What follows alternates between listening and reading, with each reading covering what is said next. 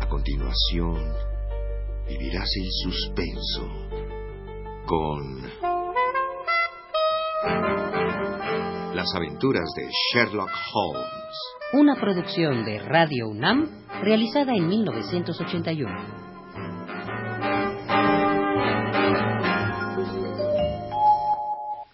En cuanto al artículo, lo escribí yo.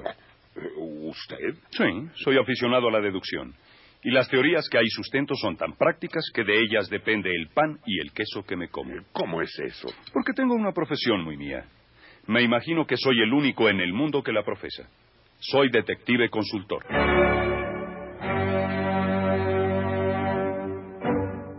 Le invitamos a entrar al mundo de Sherlock Holmes.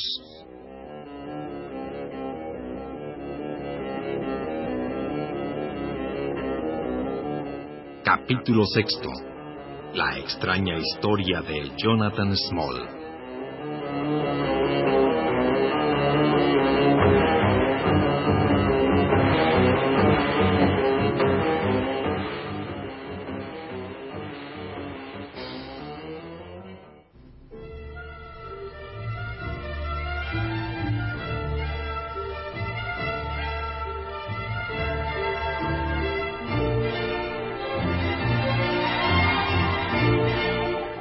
Desembarqué en Vauxhall con la pesada caja de hierro e hice el recorrido hasta la casa de la señora Cecil Forrester en compañía de un regordete y bonachón inspector de policía que me esperó en el coche.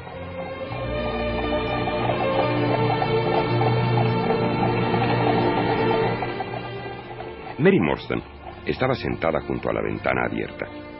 La suave luz de la lámpara jugueteaba con su dulce rostro dando un brillo metálico a los rizos de su abundante cabellera. La sorpresa y el placer colorearon sus pálidas mejillas.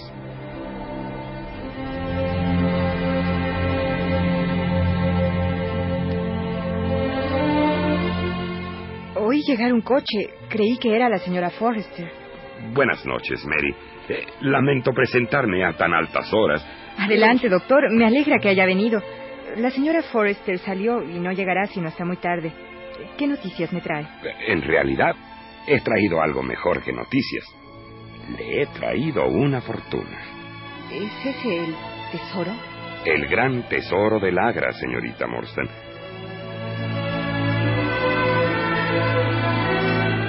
La mitad le pertenece a usted y la otra mitad a Tadeo Sholto.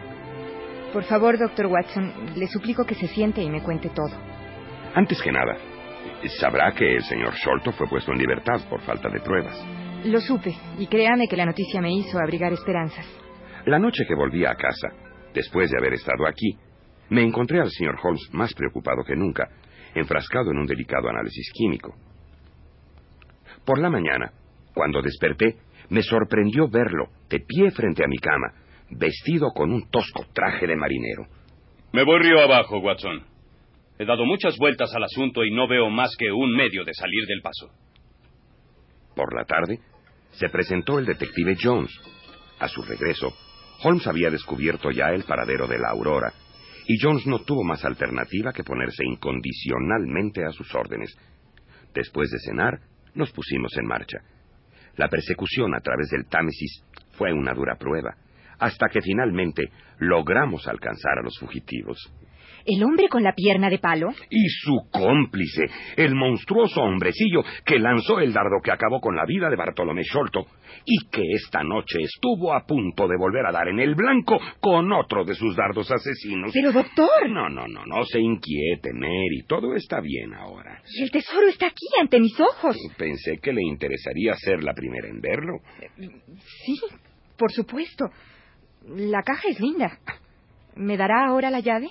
Si no tiene inconveniente, usaremos el atizador de la señora Forrester. Puede servirse de él, doctor Watson. Quiero acabar de una vez por todas con este asunto. Ya está. Listo. Está vacía.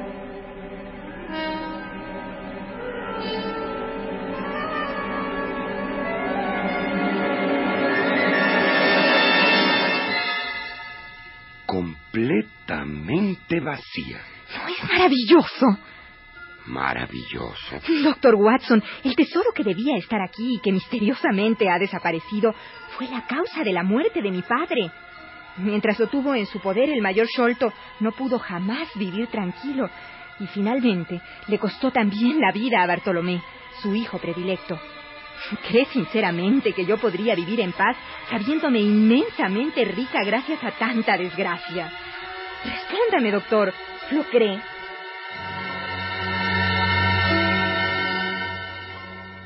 Bendito sea Dios. Usted también se alegra. P- profundamente, señorita Morstan. Después de todo cuanto han pasado por rescatarlo. Es inútil que siga ocultándolo. ¿Ocultando qué, doctor? Mary. Yo la amo, Mary.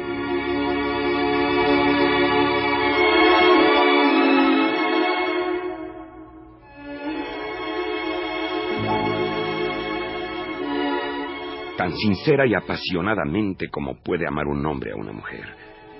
El tesoro había sellado mis labios, pero ahora que ha dejado de existir,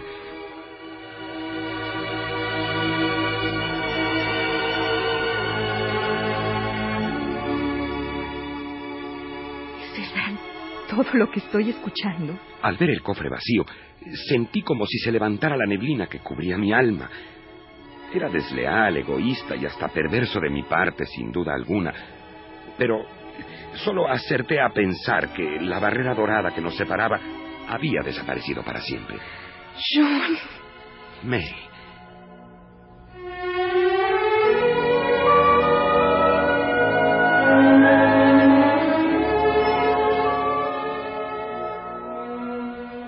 Sabes que la aventura me llevó a encontrar un tesoro para mí solo.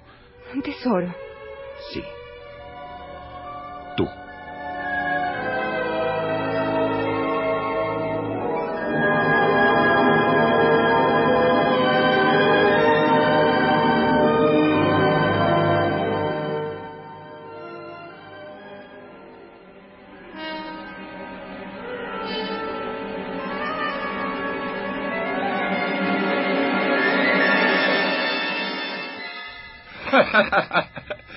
Se llevará una sorpresa, señor Holmes.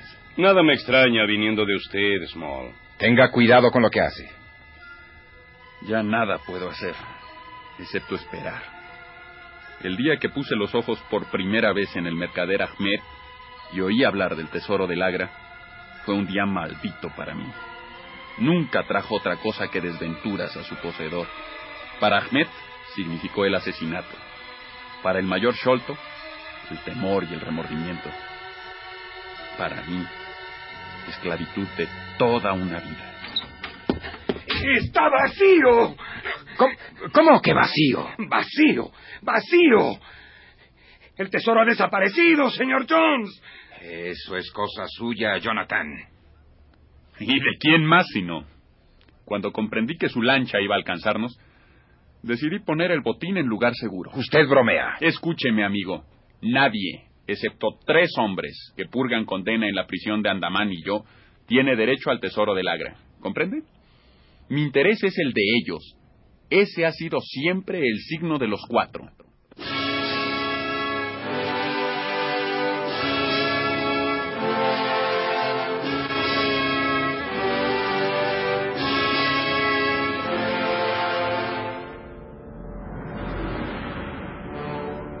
¿O pensaba usted que íbamos a permitir que los Sholto o los Morstan se enriquecieran gracias a lo que nosotros le hicimos a Ahmed?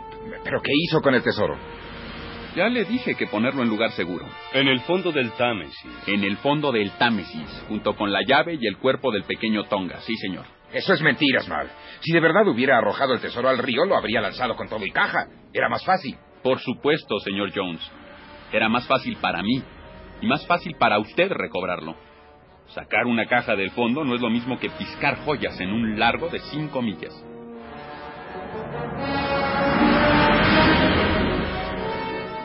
En ese caso, déjeme decirle que lo que hizo reduce las probabilidades de que los representantes de la ley le hagan justicia durante el juicio a que será sometido.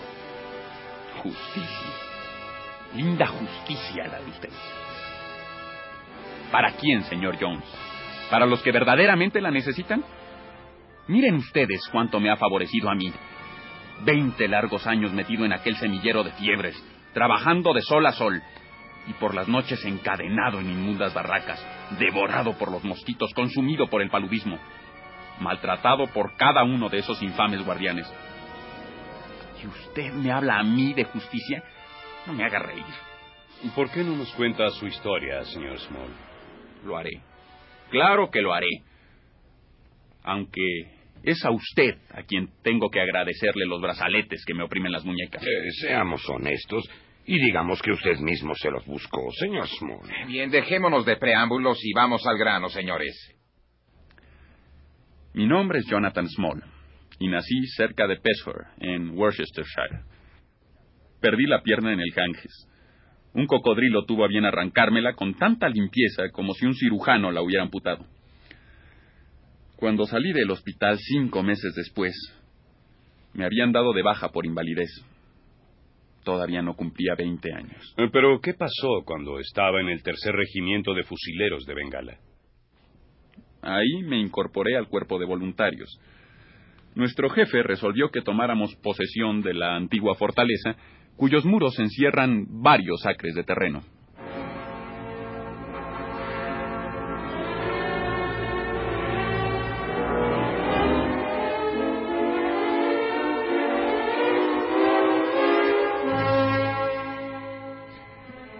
Debo decirles que el número de hombres que componíamos la guarnición era insuficiente para cubrir las innumerables entradas de los cuatro ángulos.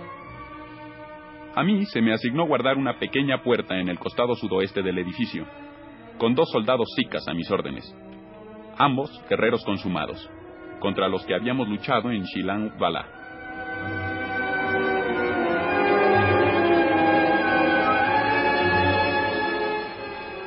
La tercera noche de mi guardia, viendo que los sicas no querían aceptar mi conversación, saqué mi pipa y en el instante en que puse la carabina en el suelo para encender un fósforo, se me echaron encima.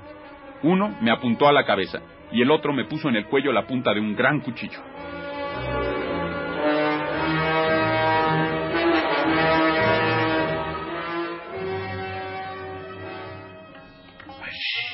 No haga ruido.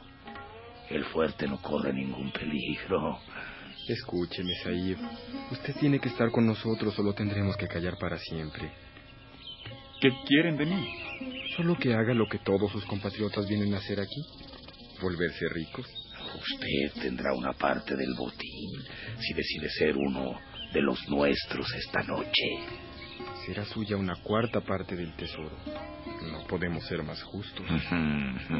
Solo tiene que jurar por los huesos de su padre, por la honra de su madre, por la cruz de su fe, no levantar la mano jamás ni pronunciar nunca una palabra en contra nuestra. Juraré siempre y cuando el fuerte no corra peligro.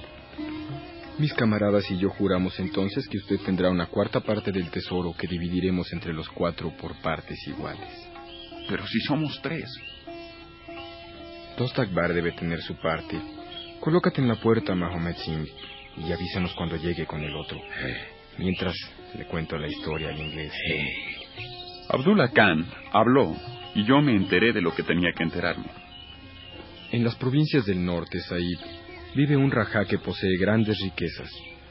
Al estallar la revuelta, el hombre al que no le falta astucia guardó el oro y la plata en los sótanos de su palacio. Las piedras preciosas, en cambio, las metió en un cofre que entregó a un fiel servidor para que, disfrazado de comerciante, lo trajera al fuerte y lo escondiera hasta que la paz volviera. De esta manera, Said, si los rebeldes triunfan, le quedan el oro y la plata. Si salen, por el contrario, los ingleses victoriosos, le quedarán las joyas.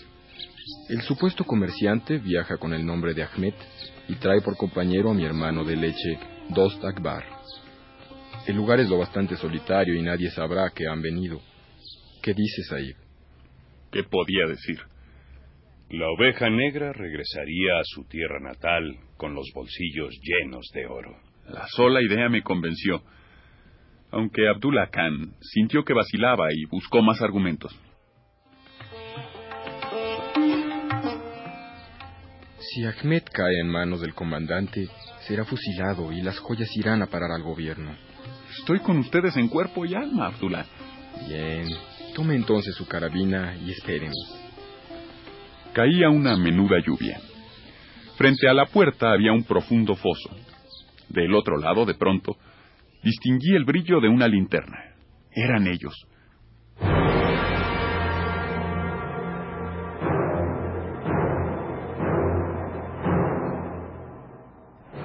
Mi tarea consistía en recibirlos con naturalidad. Mahomet Singh y Abdullah Khan se encargarían del resto. ¿Quién vive? ¡Amigos! Dort Akbar era un Sika de impresionante altura y espesa barba negra que le llegaba casi hasta la cintura. Ahmed era, en cambio, bajo y rechoncho. Parecía asustado. Le temblaban las manos notoriamente. La idea de que íbamos a matarlo me produjo un escalofrío. Pero pensé en el tesoro y el corazón se me endureció inmediatamente como una piedra. Al descubrir que yo era blanco, lanzó un grito de alegría y corrió hacia mí.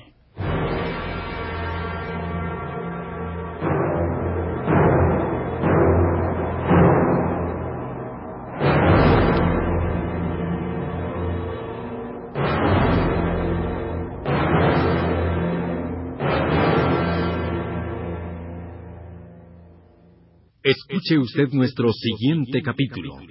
La prisión debilita al más fuerte.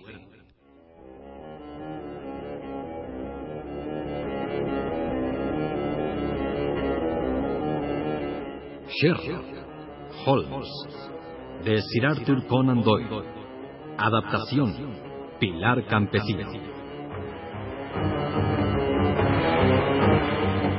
Participaron en este capítulo por orden de aparición León Singer como el Dr. Watson, Yuridia Contreras como Mary Morstan, Jorge Fink como Anthony Jones, Miguel Couturier como Jonathan Small, Federico Romeo como Abdullah Khan y Federico Romano como Sherlock Holmes. Grabación y montaje, Manuel Estrada. Dirección y realización, Rolando de Castro. Una producción de Radio Nam.